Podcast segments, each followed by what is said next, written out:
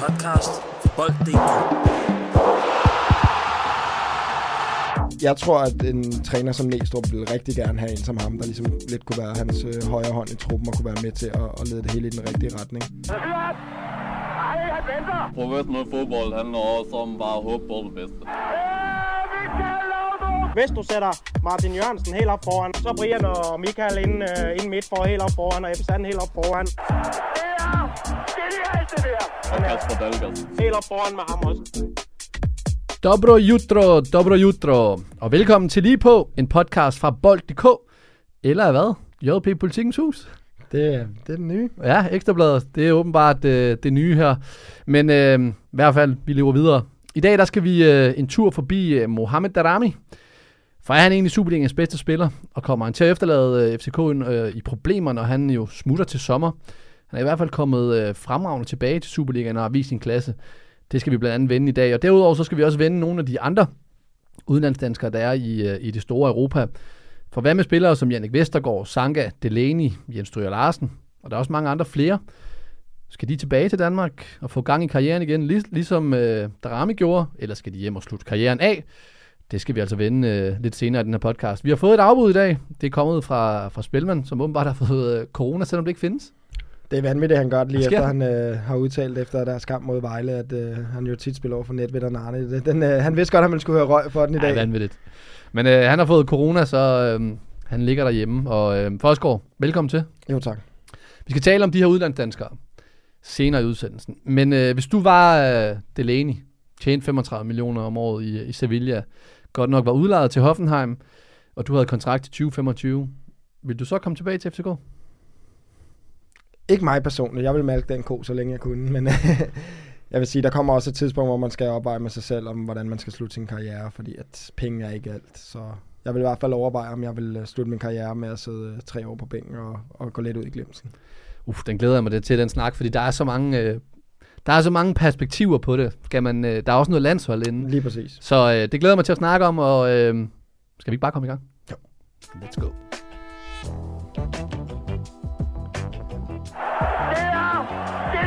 Der. Mo Darami. Han, øh, han brændte Superligaen af, inden han tog til Ajax. Men øh, efter kun 16 kampe dernede, og øh, tre mål og tre assist, så var han også, øh, han var faktisk også en tur nede på, på anden holdet, hvor det blev til ni kampe for Young Ajax. Så blev han altså udlejet tilbage til FCK. Lasse, hvor svært er det som, øh, som ung spiller, det her, som Darami han oplevede med at tage til udlandet, ikke slå igennem, og så lidt blev set som den her lille fiasko, som jo han, jeg blev set i mange øjne, og måske også den her, øh, jamen det her med, at man lige skal æde den, at man skal tilbage igen. Hvor stærkt man er det? Jeg synes, det er sindssygt stærkt, at han øh, er kommet så godt tilbage, som han er. Der er ikke nogen tvivl om, at en, en spiller som Darami og mange andre unge talenter, de har jo formentlig ikke mødt en stor modgang i, i mange af deres ungdomsår, og, og formentlig også i starten af deres seniorkarriere, fordi at alle jo hyper dem helt vildt, og samtidig så får de rimelig lang snor, kan man sige, fordi man ved, at de har et stort potentiale. Så det har helt sikkert været et kæmpe nederlag for ham at komme til udlandet, og så ikke slå igennem, som man havde håbet på. Og når man så lige pludselig skal hjem til den samme klub, som man forlod, og forventningerne er tårnhøje, så kræver det noget mental styrke, ligesom at bygge sig selv op igen, og specielt til det niveau, han er på lige nu. Så jeg, fandt, jeg tager hatten af for, for det stykke arbejde, han har gjort, og han er helt sikkert også blevet lidt mere moden i processen, og måske mere klar til, når han skal afsted i, igen. Men tror du, det har hjulpet ham det her med, at, at han nu har han været ude, lidt ligesom Andreas Cornelius. Han tog også ud, og så fik han et slag i Cardiff, måtte vende tilbage igen, og så, nu, nu kan man sige, Daramis, det er jo et udlån. Hvorimod Cornelius dengang, der var, havde han lige nogle år i Superligaen tilbage. Men det her med, at man lige tanker op igen, øhm, det kan ikke, altså jeg tænker på, tog han måske ud for tidligt også? Oh, det jo altid svært at sige. Jeg synes på det tidspunkt, hvor han smuttede, der var han, mm, hvad kan man sige, blevet for god til Superligaen. Både Men kan man det? Ja, men det synes jeg godt, man kan i kvæg af, at man er en alder, hvor man allerede bevist, man er en af de bedste spillere i Superligaen. Og man er så en alder, hvor man jo, man vil altid undersøge, hvor højt er loftet. Så selvfølgelig giver det øh, mening, at man skal prøve næste skridt. Så kan man snakke om Ajax var for stort et skridt, det ved jeg ikke, om det var. Det er jo altid svært, for der er jo også andre i samme situation som ham, der er taget til udlandet, og så stadig bare fortsat pil opad, og så først fået nedtur måske på et senere tidspunkt. Så jeg synes, det var, altså, man skal altid udfordre sig selv, og Ajax var selvfølgelig en kæmpe udfordring. De, de har altid haft et sindssygt godt hold. Men han har jo en lang karriere nu, så han skal jo bare se det her som noget, der er med til at styrke ham endnu mere, og så kan han forhåbentlig bygge videre på, på det niveau, han ligger lige nu, og så, ja, så kan han kigge tilbage på den Ajax-tid som noget, der er med til at cementere resten af hans øh, forhåbentlig gode fodboldkarriere. Altså noget af det, jeg tror, der også er sket med ham, da han kom til Holland og Ajax. Nu kom jeg også selv til, øh, til en hollandsk klub, Maastricht, i 2009 som 19-årig. Det er det her med, alle tænker, den udgave, man ser af en spiller på banen. Hvis man så ikke leverer på banen, så kan folk ikke, folk kobler ikke rigtigt det, der skal uden for banen. Altså alle de øh, 22 timer, eller hvad det er, man har uden for banen, hvor man er alene, hvor man lige skal vende sig til en ny kultur, øh, som trods alt, nu siger man, at Holland minder meget om, om Danmark, det gør det også, men man er alligevel alene dernede. Så det her mentale med, at man lige pludselig står i et andet land, nu har han prøvet det før. Jeg tror du også, det har spillet ind dengang, da det var, at, at hov, nu, nu ramte øh, realiteten ham egentlig, at fodbold, jamen det tager måske x antal timer af din, øh, din dag, men der er også det der udenfor. og Det, det spillede måske ikke. Det har helt sikkert noget at sige. Altså, man kan sige, at fodboldspillere er ekstremt privilegeret i forhold til, at arbejdsdagen er relativt kort. Og for det meste, så i hvert fald i ungdomsårene, så ender man med at spille der, hvor ens familie og venner er. Så man har en masse andre ting i livet, så selv hvis fodbolden ikke lige kører, så kan de være med til at holde humøret op. Øh, kan man snakke lidt om fodboldstress i form af, at du har det stresset miljø i fodbold, og så mm. kan du afstresse, når du er udenfor.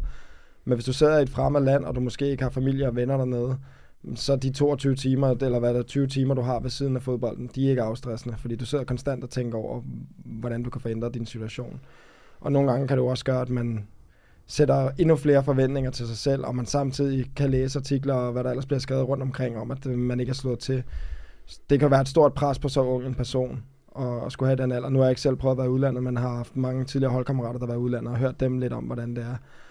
Og det er jo bare det der med, at når man tager afsted, så forventer alle, at man bliver en succes, men man kommer bare ned til et miljø, der er tre gange så kompetitivt og endnu mere hvad kan man sige, hårdt i fodboldforstanden i forhold til, at der ikke er nogen, der går og pusser nu som en, som vi gør her hjemme i Danmark. Så det har helt sikkert været en, en hård oplevelse for ham. Og samtidig så har han jo også ikke engang været en voksen mand. Altså, jeg, ja. jeg er ikke engang sikker på, at han overhovedet skulle prøve at vaske sit eget tøj og lave mad til sig selv og alle de ting der, som man også skal, når man bliver voksen.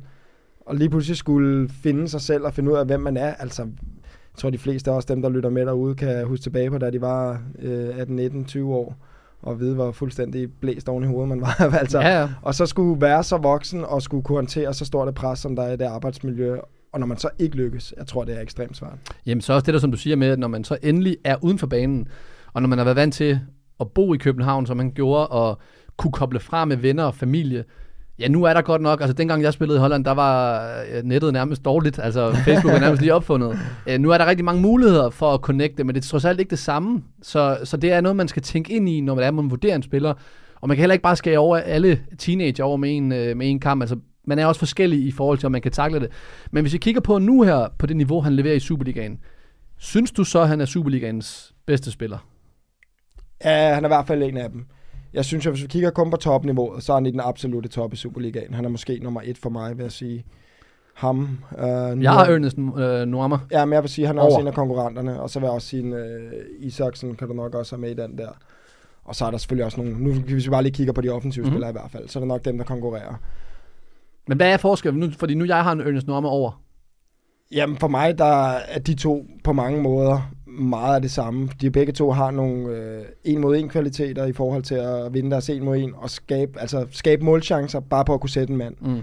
Fordi, Som man ikke ser så meget af i, ja, i ikke, nutidens fodbold nej, ikke i. Danmark, der kombinerer man så meget igennem. Det er sjældent, vi ser de her meget tekniske typer, som er dribler. Altså nu er FCK selvfølgelig også en Rooney, og, og der er nogle andre i Superligaen stadig. Men det er ikke dem, vi er vant til at se mange af i Superligaen. Det er ikke det, det, er ikke det Danmark er kendt for bare at producere dem på stribe. Mm. Så men de to minder meget om hinanden. Jeg synes, forskellen har været, at nu er man sådan relativt hurtigt begyndt at få gang i, hvad kan man sige, slutproduktet. Hvor det synes jeg, det har været det, man kunne være efter, der ramme på, at han ikke altid har fået det slutprodukt på. Og så er det jo fint nok, at du dribler den ene og den anden, men det er jo ligegyldigt, hvis det ikke fører til noget. Ja. Cirkusspillere. Ja, lige, ja. Ja, ja, men det er jo det. Altså, Altså, man vil gerne have et slutprodukt, som du siger. Præcis, du kan, han, man kan lave en masse fantastiske YouTube-clips, men når de slutter efter driblingen, så ved man godt, at der ikke skete mere. Øh, men øh, i år har han jo været, han lavet 8 mål og 4 sidst, og har været ekstremt afgørende for den succes, FCK har haft. Og det er jo fantastisk at se, Og samtidig øh, må det jo også for ham være et endnu større ansvar, der hviler på ham nu, end der var tidligere, inden mm. han tog til Ajax. Fordi der var han jo stadig den der unge spiller, hvor man stadig havde lidt det der med, at hvis det ikke lige går, så han er stadig ung, og det ene og det andet. Mm. Den, den, den buffer har han ikke mere. Altså Nej, han nej, nu han tilbage ældre. fra Ajax af, og han var. Så presset er der også, så jeg synes også, det er et udtryk for, at han nok er blevet lidt bedre til at håndtere den del der. Og det er jo selvfølgelig, øh, for, så er man selvfølgelig lidt fortrøstningsfuld på hans vegne i forhold til at Og skulle så tror jeg også, det har gjort ham rigtig godt, at uh, Jakob Næstrup er kommet til. Altså en træner med, en- med, en, med en fast, uh, kan man sige, måde at vil gøre tingene på, som bare blandt andet Darami, men også så mange andre spillere, er, er, de er virkelig vokset øh, ja. Over det seneste lange stykke tid. Men Darami, altså, øhm, han tog til Ajax. Det var måske... Ja, det, der, der kunne være mange ting, der spiller ind, om det var en stor hylde. Lige der, der var også nogle, øh, nogle rimelig gode spillere, kan man sige, dengang Ja, det må man sige. i uh, Anthony og Tadic og så videre. Men uh, hvad skal der ske med... Altså, nu skal han jo tilbage til Ajax i forhold til det her udlån, han har haft til FCK. Men skal han egentlig fortsætte i Ajax? Eller skal han, bør han lige tage skridtet, der lige er en anelse under Ajax, men stadigvæk over FCK?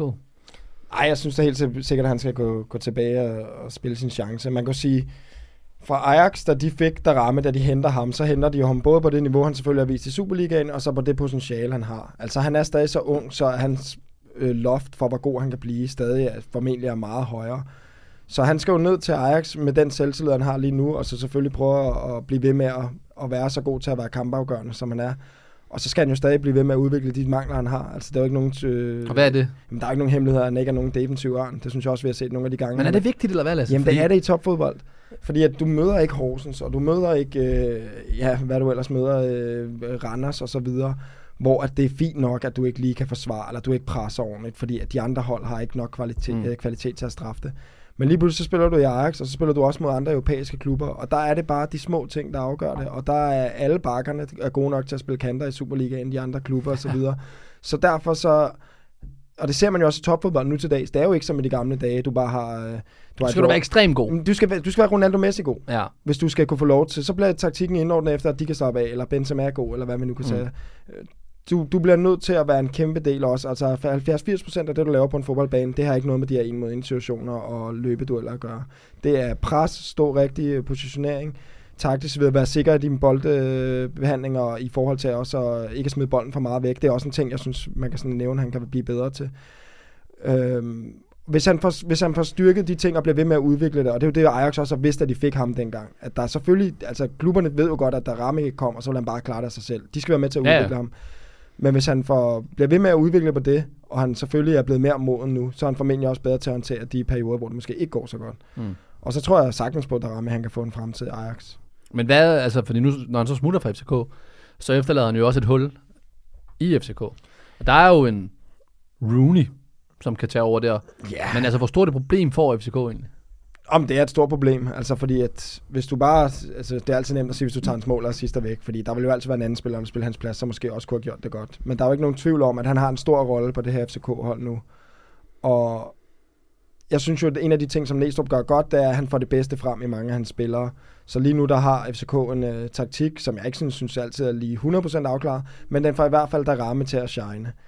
Og hvis man så lige pludselig ikke har ham, og man har en anden spiller, som der måske ikke har den samme, jamen så må man jo begynde at skabe sine chancer nogle andre steder, eller på en anden måde. Måske skal man ændre spillestilen. Altså, du, du bliver nødt til på en eller anden måde enten at erstatte Darami med en type, der minder om Darami, eller så bliver du nødt til at ændre din måde at skabe chancer Men hvad synes på. du, de skal gøre? For, altså, nu Jamen, tænker jeg altså- bare, nu nævner du til to scenarier. Man kan vel ikke erstatte ham? Ja, Der det findes svært- ikke en det- en-til-en det- eller Ej, det er rigtig svært at gøre. Altså man kan sige, på et hold som FCK's, med den øh, kvalitet, de har, og de midler, de har økonomisk til at gå ud og hente spillere, så kan du i hvert fald måske godt gå ud og hente en, der er samme niveau som Darami, men som måske ikke har det samme potentiale, fordi han ikke er lige så ung. En, der måske har været i en stor klub, Mm. eller et eller andet, som måske lige skal tage en hylde ned. Hvad med ham fra Viborg? Ægypteren og Shudi. Ja, jo, men... Gør det meget godt. Ja, han gør det rigtig Scorer godt. også mod FCK. Han scorede mod FCK. Er startet fremragende i Superligaen. Ja, og det, er det er jo, man kan jo passende tage de her navne. Jeg synes bare generelt, når vi kigger på FCK, vi kigger rent historisk, så er det Mhm. mm. sjældent, de køber spillere i Superligaen. Det er normalt enten for egne rækker, det har det ikke været så meget før i tiden, det er det blevet mere, Ja. eller så er det at hente spillere, hvor at man kan se, specielt huske under Ståle, hvor mange de hentede for mellemeuropæiske eller øh, østeuropæiske lande og så videre, Mm. hvor de havde den her klare plan, nu henter vi dem i en nogenlunde god alder, øh, gør dem til profiler i Superligaen, sælger dem igen for et større beløb. Men vi skal tale om ham her lidt senere, men Jakob Brun Larsen har været nævnt nogle gange. En ung dansker, som har været ude og oplevet modgang også, men har været trods alt en af de største talenter i Europa, da han var i, i Dortmund. Har stadigvæk en god alder i forhold til... Øh, er det ikke en oplagt mulighed? Der er selvfølgelig også noget med, med noget løn og sådan noget, der skal Ja, ja. spille ind, men vi skal tale om Larsen, øh, Jakob Roland, men det er jo vel sådan en typeagtigt. En, der kender... Ja, altså det, det kommer jo 100% også an på, hvordan Næstrup gerne vil spille, men umiddelbart har jeg indtryk af, at han gerne vil have kanter, som der kan sætte sin modstander en mod en, og, og derigennem skabe chancer. Og så, øh, altså, om, det er jo altid svært at vide, men der kan både være fordele og ulemper ved at have fejlfodet spillere, og det er selvfølgelig klart, hvis du har en spiller, som er fejlfodet, så kan han gå ind i banen, og så giver du plads til bakken at komme og være ham, der slår indlæggende. Ja. Så jeg har svært ved at se FCK hente andet til den plads, end en type, der minder meget om Darami. Om man kan så kan finde ham i Superligaen i Viborg for eksempel, som du siger, Mashu, eller, det er jo svært at sige, fordi at det er jo stadig et stort skridt at spille i Viborg til at komme til FCK. Det, det har vi jo set tons af gange, at der er så stor niveauforskel og så stor forskel i presset. Specielt også fordi FCK forventer sig at skulle spille europæisk. Mm. Så derfor så er det svært at sige, om man kan finde ham i landet. Mit umiddelbare gæt vil være nej. Jeg tror, de skal ud af landet for at finde. Og det er jo vanvittigt svært, og det har vi jo set tidligere. Det har, det har PC også øh, fundet ud af i hvert fald. Det er ikke så nemt måske.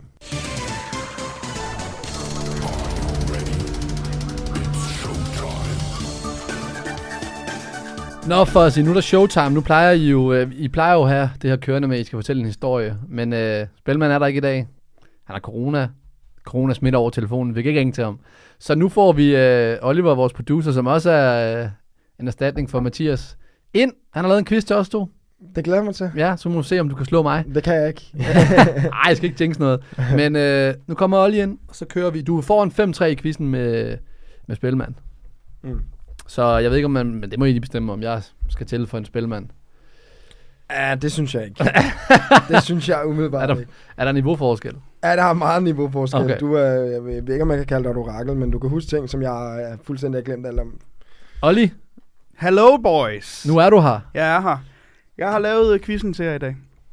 Og øh, der er jo øh, en lille krog til øh, quizzen. Ja. Fredag aften, Theo Sander blev øh, bænket i kampen for OB mod øh, Midtjylland.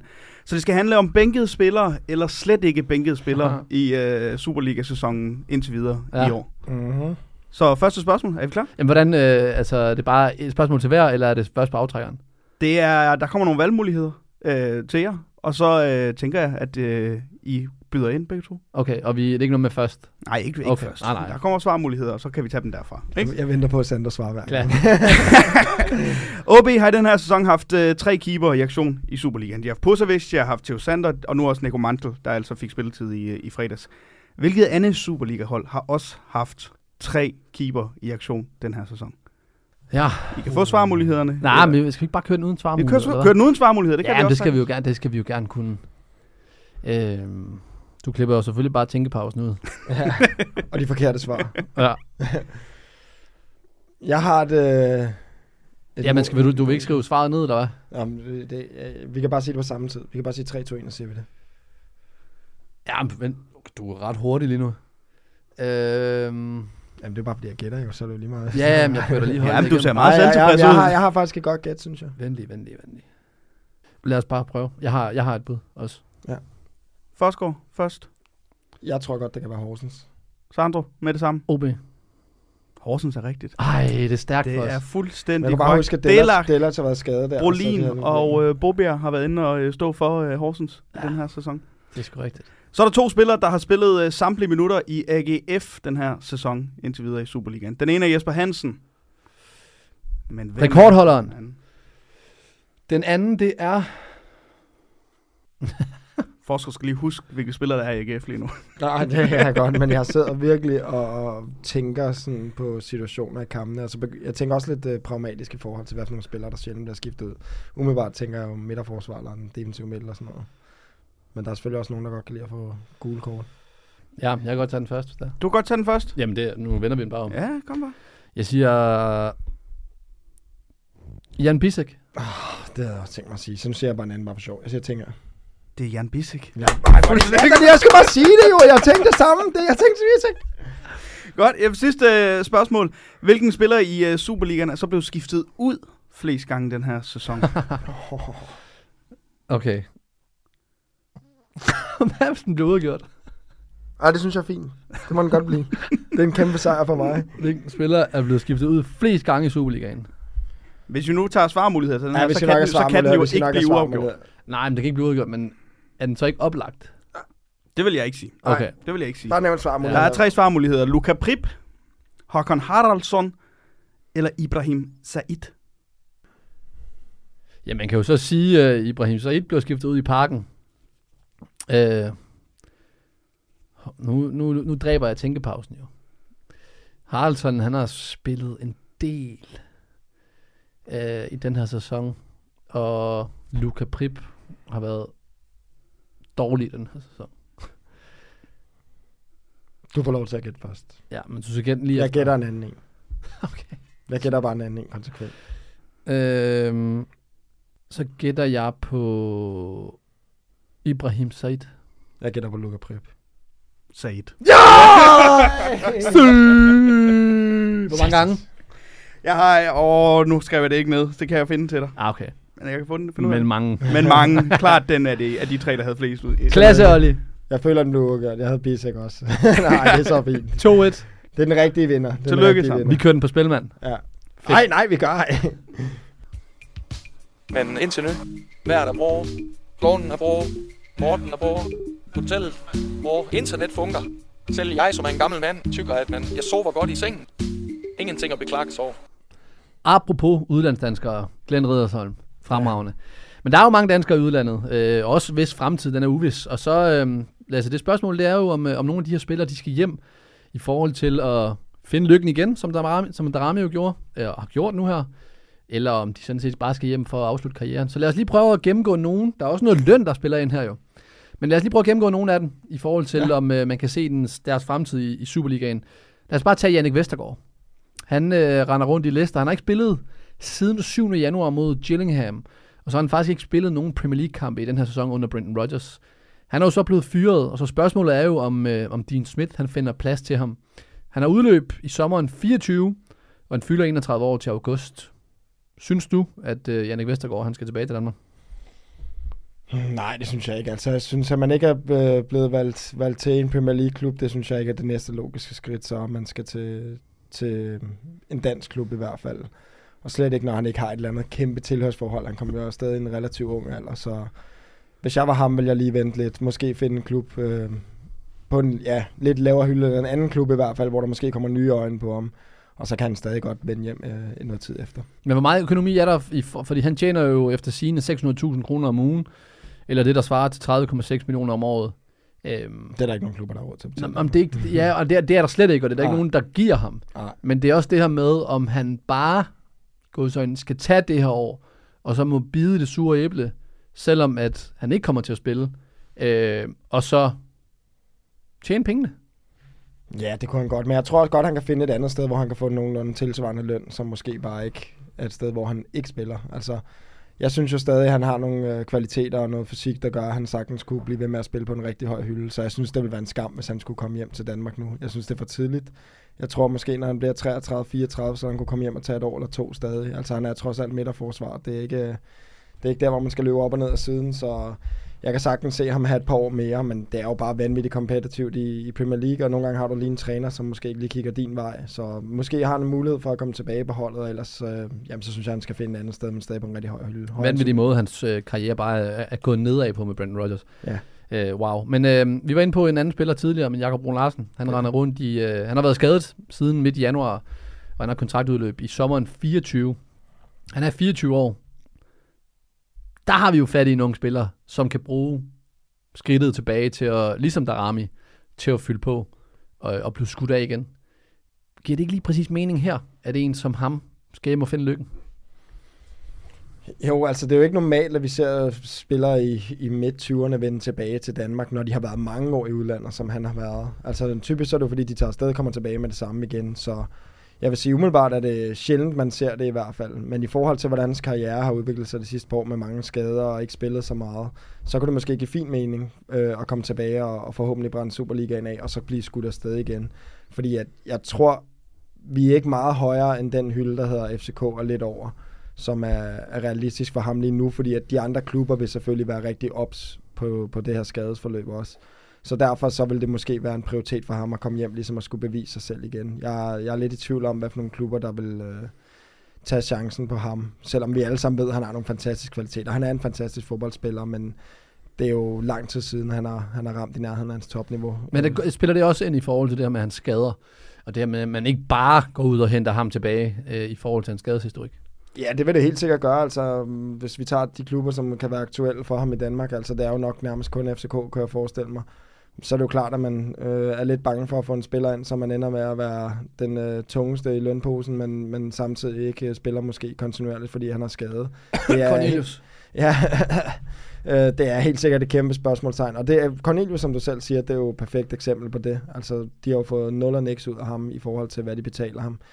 Så hvis man kan undgå det, vil man nok tit gøre det. Men vi ved også bare selv, at lige pludselig så er der de der to dage tilbage til transvinduet lukker, og så er der nogen, der tænker, ja, Jakob Brun Larsen, det kunne jo være åbenlyst. Men øh, om man selv er indstillet på det, det må, det må han jo selv vide. Men øh, han, skal, han skal i hvert fald, man håber i hvert fald for ham, han får sin karriere tilbage på, øh, på rette spor. Også fordi, at han helt sikkert selv har ambitioner om også øh, noget landshold og så videre. Og så skal han jo spille kontinuerligt. Hvad så med, nu, nu nævnte jeg om indledning, men Thomas Delaney, han render rundt i, øh, han blev ikke brugt i Hoffenheim lige nu her. øh, han har kontrakt med Sevilla ind til sommeren 2025, og, og dernede der har han jo en løn på de her, efter sine 35 millioner kroner om året. Altså, hvad er tiden kommet til, at han skal tilbage? Øhm, for et eller andet sted kan jeg også godt se det for mig, at en Thomas Delaney om to år vil jo stadigvæk have en dør åben i FCK. Ja, det, Hvornår- vil, altså... ja, det vil han formentlig. Men jeg tænker bare, når man ikke spiller i Hoffenheim lige nu, så skal du alligevel også, øh, hvad, hvad, er, hvad er aktuelt? Altså skal han til Frankrig, Belgien, noget i den dur? Kan man spørge om, når man, når man som ham har familie og, og børn og så videre, om det er det værd øh, i kvæg hans alder? Eller om det er bedre at komme hjem? Altså han er jo, altså jeg, jeg kan nærmest ikke komme i tanke om nogen, som der betyder mere for FCK, øh, som er aktive spillere lige nu, hvor det vil være en større nyhed, at de kommer tilbage til FCK. End ham. Så jeg tror, jeg er en ham. Så jeg tror, han er en af dem, som FCK vil være villig til at bryde øh, lønrammen for, for ligesom at få hjem igen. Og han, han er, har jo allerede på en eller anden måde øh, cementeret sig lidt som en FCK-legende i, i kvæg af, af den succes, de havde, da han, da han spillede. Men det ville han jo kunne gøre endnu, øh, endnu større, den legendestatus, hvis han kom tilbage og fik et par år, og ikke bare lige kom tilbage et enkelt år, når han var ved at være udbrændt. Så jeg føler stadig, at han vil komme tilbage nu og være den ja, formentlig bedste spiller i Superligaen, i hvert fald på hans gode dage. Så det, det vil jeg sige, det, at dem, af dem, vi har snakket om indtil videre, synes jeg, han er den mest oplagte. Men vinker han farvel til landsholdet, hvis han kommer tilbage? Nej, altså, det synes jeg ikke, fordi der er stadig spillere i Superligaen, som der stadig har været inde omkring landsholdet. Men det er selvfølgelig klart, det kvæg... Vasserød af. Hvad? Øh, Daniel Vasserød af. Ja, det kan man sige, men det har selvfølgelig også noget at gøre med, at han måske ikke har levet helt op til det niveau, som, som vi ved, han har. Men jeg tror heller ikke for Vasse nødvendigvis. Det er helt afgjort, at han ikke kan komme tilbage på landsholdet. Det er selvfølgelig sværere at komme tilbage på landsholdet, når man er, når man er ældre. Men jeg tror, hvis Delaney kommer tilbage og bare holder det høje niveau, vi ved, han kan have, så kan jeg ikke se, hvorfor han ikke stadig skulle være på landsholdet. For du har stadig brug for de her erfarne typer, som har prøvet meget, Mm. være med til flere slutrunder og så videre. Så jeg kan sagtens se Delaney komme tilbage til Superligaen og stadig være på landsholdet. Jeg ser det ikke som, at det er enten eller. Men det er klart, at det er jo, en, som du selv siger, man ved jo godt, at når man tager tilbage i den alder, så kommer du ikke ud igen. Men der kan der også være noget positivt i det, fordi at så spiller man måske ikke bare for sin egen virksomhed. Det her med, at man bare gerne vil skyde sig afsted for at komme til udlandet, for at udleve sin drøm. Han har udlevet sin drøm, så han kommer jo tilbage med den intention måske at slutte karrieren i FCK. Men jeg kan heller ikke lade være at tænke på det her med, om, om det er en god idé for FCK at hente gamle spillere tilbage i forhold til det her med, om Ståle gjorde det jo på et tidspunkt. Og det er jo ikke altid, det er bare godt. Og jeg kan også godt forstå nogle af FCK-fans, der siger, at hvis Delaney ikke vil tilbage nu her, og han kommer om to år, altså FCK, de stiger også i, i, altså, i måden klubben er ud, har udviklet sig på, og så videre. Så, øh, så der er nogle spørgsmålstegn i forhold til, om, om Delaney skal vende tilbage. Ja, altså, vi lige hurtigt om det tidligere. Der er jo, der er jo den her med at få unge spillere op for akad- akademiet. Det vil jo altid være første prioritet, fordi hvis man, hvis man kan det, så... Der har det jo William Klem jo. Præcis. Men hvor lang tid har man også ham? Og så er der det, som vi snakker også om, øh, at man kan hente spillere fra, fra udlandet. Det bliver altid lidt svært at vide, hvordan de vil gå ind i Superligaen. Og så kan du hente tidligere spillere hjem. Jeg føler jo, når vi har snakket tidligere om FCK, og vi har eftersøgt lidt, i hvert fald i den dårlige periode, der var sidste år, at de mangler de her ledertyper. Og Mm. Delaney er jo om Ja, ja, noget en ledertype. Jeg tror, at en træner som Næstrup vil rigtig gerne have en som ham, der ligesom lidt kunne være hans øh, højre hånd i truppen og kunne være med til at, at lede det hele i den rigtige retning. Fordi mange af de ledertyper, FCK også har nu, de er jo ikke nødvendigvis danskere i den danske Mm. kultur og så videre, så de er måske det er jo ikke fordi, de ikke kan være fantastiske ledere i Superligaen, det ved vi godt, men mange af dem har jo også øh, enten øh, ambitioner om øh, at skulle afsted igen, eller måske øh, er de ikke lige den type ledere, som vi er vant til at se i Danmark. Så derfor tror jeg, at Delaney vil være helt oplagt til FCK. Jeg synes, øh, af alle de udlandske spillere, der er, som, øh, eller det er alle de danskere, der er i udlandet, så synes jeg, at Delaney er den mest oplagte. Jeg synes også, det er en no-brainer for FCK. Altså en spiller, man kan få tilbage, som kender klubben, plug and play. Han kan være lederen for dag i dag, og så kan han lige præcis bruges til, at spillere som William Klem og alle de andre, de kan læne sig op af ham, og så vokse, og så udvikle sig til at være en ny Delaney. Ja, jeg tror også, han vil være... Du, du, kan også få spillere tilbage, der slet ikke gider den rolle mm. der, og gider lære fra sig, fordi han godt ved, at de kan jo ende med på en eller anden måde at overtage hans plads. Øh, men jeg tror, at Delaney han vil øh, være sindssygt god i den der mentorrolle også, til at, ligesom at tage nogen under sin vinge. Hvad hvis vi kigger mod, øh, mod Jens Stryger Larsen? Han render rundt i, i Trapsonsborg og har kontrakt til 2025, hvor han jo efter sine også har en kongeløn dernede. Øh, så er spørgsmålet så, om, om de der penge de bliver udbetalt. Men øh, lad os antage, at de på et eller andet tidspunkt gør det. Der skal nogle penge på bordet i forhold til at hente ham. Men øh, skal Brøndby ud og fiske, Jens Stryger? Jamen, det synes jeg, de skal. Altså, det, nu har vi siddet og snakket om, at i hvert fald i vores perspektiv, som er lidt mere som, øh, hvad kan man sige, det er lidt mere, øh, ja, hvor vi ikke blander så meget omkring det her med ejerskab og det ene og det andet. Men jeg synes jo netop nu, når, vi har, når Brøndby har fået nogle ejere, der har nogle penge, at de nu de skal gå ud og vise, øh, at de mener, altså når der er noget action bag deres ord, gå ud og hente en spiller som Strøder Larsen, som har været selvfølgelig en, øh, en stor figur i, i Brøndby også, øh, da han var yngre, og som samtidig, altså, er, han er en Brøndby-dreng, og det er jo det, som mange af de her øh, hardcore Brøndby-fans rigtig godt kan lide, det er det der med Brøndby-dreng. Mm. Og det vil jo være en fantastisk statement for dem at ham, øh, hente ham, og også i, i forhold til det signal, det vil sende til resten af Superligaen, at, at Brøndby nu begynder at komme op på en hylde igen, hvor de øh, øh ja, er kommet lidt ud af de der økonomiske problemer, der har været, og kan gå op og lege med i de høje lønninger, fordi de har jo ikke været en konkurrent til FCK og FC Midtjylland sidste på år. Mm. Altså de har måttet tage det, som der kom i næste række.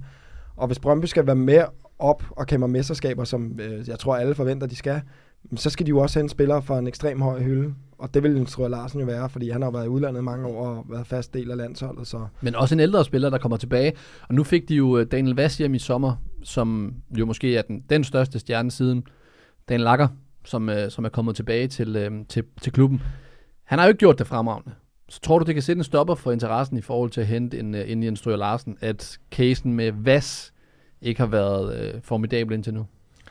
Jeg ikke, jeg synes jo stadig, at hele casen med Daniel Vass, det er alt for tidligt at erklære, fordi jeg synes, jeg synes, der er flere gange, hvor vi også har set Daniel Vasses rigtig høje niveau. Og så kan man sige, at overall har det måske ikke været den succes, det har man havde forventet, men omvendt så, nu har vi tidligere snakket om det der med for Darami at komme til udlandet. Det er altså også svært som, som dansker mm. at komme hjem fra udlandet, lige pludselig skulle hjem, og alle har tårnhøje forventninger. Så jeg vil jo sige, Daniel Vasses, øh, hvad kan man sige, eftermæl for, for hans hjemkomst, det, det er stadig i gang. Det, det udvikler sig stadig. Så jeg, jeg, jeg er nu ikke øh, så, øh, hvad kan man sige, fortvivlet i forhold til, at han nok skal få vist, hvad han kan. Så jeg tror ikke, det er noget, der skræmmer ham væk fra en stryger. Og jeg, jeg vil sige også samtidig, Brøndby har jo bare ikke særlig mange spillere sådan her de sidste stykke tid, som de har heddet op for deres eget akademi, som har gået ind og været øh, betydelige på, på førsteholdet. Så hvis øh, vi, vi udelukker de to muligheder, så skal de ud og hente nogle spillere. Og det er altså også svært, når man måske ikke lige kan, kan konkurrere med, med Midtjylland og FCK, i hvert fald i forhold til lønnen. De skal vel bare lokke lidt med noget uh, Dax Wax. Dax Wax. til håret.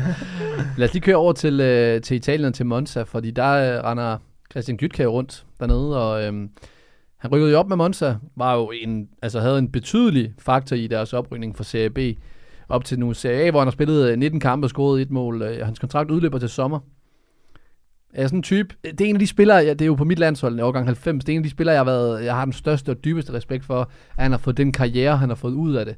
Han var også en late bloomer, kan man sige, i hvert fald Totalt. i forhold til hans, øh, til hans gennembrud, sådan, og specielt på den udlandske scene. Han var nok ikke, med, ikke en, man havde regnet med, også fordi han lidt stod i skyggen af nogle andre i Nordsjælland. Og så har han Men, gjort det godt i Rosenborg og Læg Postnaren, øh, også i, i Monza med han, han, har, han har taget små, gode skridt, som har gjort, at han har fået, haft den flotte karriere, han har haft. Men jeg har lidt svært ved at sætte ham ind, hvor, at, hvor skal han vende hjem mm. til. Også i kvæg, han er øh, en af de ældre, vi snakker om lige nu i hvert fald. Og han er jo ikke den her mega hurtige type, eller mega, hvad kan man sige, store Cornelius-type, som der Fox in the box. Ja, Fox in the box. Men, men han, er jo, han er jo en afslutter jo. Altså han scorer bare mål. Mm. Og det der var mange hold, det kan alle bruge jo. Men jeg har svært ved at se, at en FCK skulle gå ud og hente ham i hvert fald. Jeg har måske også svært ved at se, at en øh, Midtjylland skulle gå ud og hente ham. Så det skal jo kræve også, at han er villig til at vende hjem til, lad os sige, noget AGF, noget måske Brøndby. Øh, Nordsland tror jeg ikke er inde i billedet. De, de er ikke så glade for folk der er over 25, så, men OB, whatever. Altså, det, det er mere den dur, jeg tror, at han kan komme hjem til. Øh, selvom der ikke er nogen tvivl om, at han har nogle fantastiske kvaliteter. Ja, så får han også, men jeg, jeg kontakten udløber, han har også en, øh, en rimelig god løn nede med, ved Berlusconi. Ja, ja. Spørgsmålet er, hvor Nogle de penge gode afterparties. ja, lad os lige vente den sidste, jeg har, jeg har taget med her. Der er garanteret også nogle flere stykker, eller der er mange flere derude. Men den sidste, det er Magnus Kofod. Han kæmper om nedrykning i Serie B, og han har startet ind i cirka øh, 10 ud af, eller han har startet ind i 10 ud af 32, ikke bare cirka, han har startet. okay. Øh, han har kontrakt til sommeren 25, og han fylder altså 24 år i, øh, i maj måned. Det er jo en spiller, der tog væk fra Superligaen. I, altså, det er sådan et evighedstalent i Superligaen, som jeg aldrig nogensinde synes rigtig forløste talentet. Det siger vel også lidt om, at han så røg til, til Venedig og Venezia. Men han kæmper altså om nedrykningen der, dernede nu her. Bør han søge tilbage igen? Nej, det synes jeg overhovedet ikke. Jeg tror, altså hvor lang tid tog det ham? Jeg føler jo, at det, jeg føler ikke, det var fordi hans niveau sådan udviklede sig fuldstændig vanvittigt over den der tid i Nordsjælland. Jeg føler bare, at han kontinuerligt var en rigtig, rigtig dygtig spiller, men han var ikke en, der sprang meget i øjnene. Så jeg tvivler på, hvis han kom hjem til Danmark, at han ville have lige så nemt ved at komme afsted øh, igen. Så jeg vil mere sige, at han nok bare skal tage et skridt med øh, på den udlandske hylde. Fordi at han er stadig en spiller, der har ekstremt meget øh, kvalitet, og han har en god alder, og hvad jeg kan forstå, er han i hvert fald meget sjældent skadet også. Så han er jo måske bare endt i en situation, der ikke lige er, er helt perfekt for ham, og så, jamen, så er det jo bare at prøve en ny klub. Altså, jeg kan sagtens se sådan en som ham stadig få en rigtig flot udlandskarriere, og måske også øh, komme ind omkring landsholdet på et tidspunkt, så jeg føler på ingen måde, at han skal hjem til Danmark nu.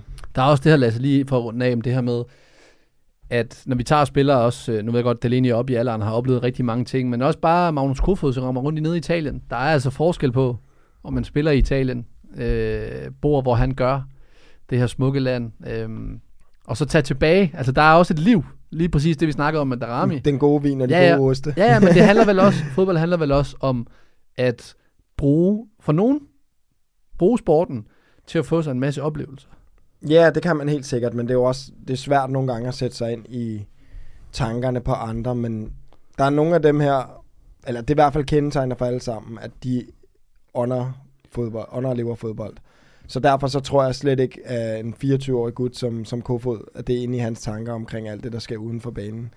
Øh, det med rødvinen og cigarerne, det, det, det, det, det, kom- det plejer at komme lidt senere. så, men jeg er ikke i tvivl om, for andre der er det helt sikkert en faktor, fordi hvis, hvis man har været lang tid det samme sted i udlandet, mm. så begynder man at føle sig som en integreret del af det samfund, man nogle gange er i, og man bliver glad, at man begynder at være på fornavn med dem på restauranterne osv., så er det jo svært at komme hjem, fordi du har måske ikke det samme, den samme hjemmevæg, hvis du er ligesom blevet forankret et nyt sted. Det er jo ikke sikkert, at han er blevet det, fordi så lang tid har han alligevel heller ikke været afsted, så jeg tror bare, han skal have noget luftforandring, men, øh, men ikke i Danmark. Der er bare noget andet ved at komme ned på en restaurant. Luca, Luca! Ja, men det er også noget med bag en balkangud som dig jo. Altså, du øh, vil sidde nede øh, tæt på vandet med en, øh, et godt glas vin, det kan jeg lige forestille mig lige med dig. Lasse, jeg drikker ikke vin.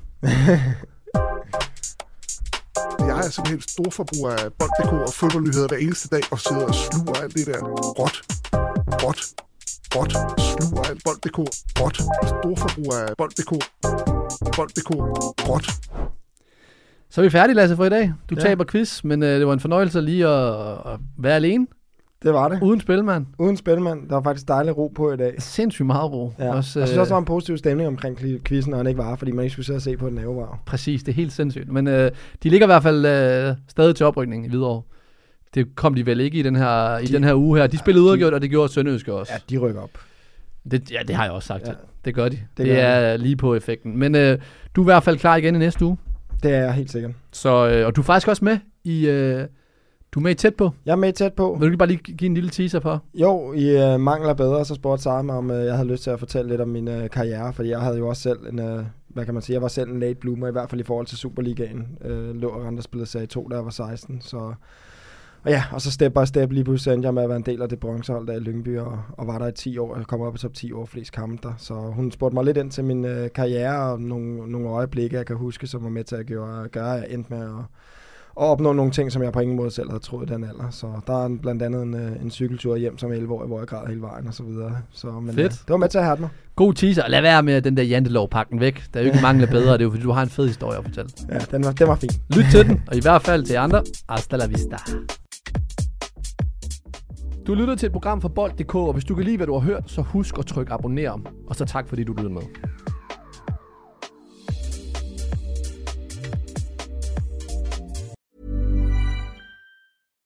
Tired of ads crashing your comedy podcast party? Good news. Ad-free listening on Amazon Music is included with your Prime membership. Just head to amazon.com slash ad-free comedy to catch up on the latest episodes without the ads. Enjoy thousands of ACAST shows ad-free for Prime subscribers. Some shows may have ads.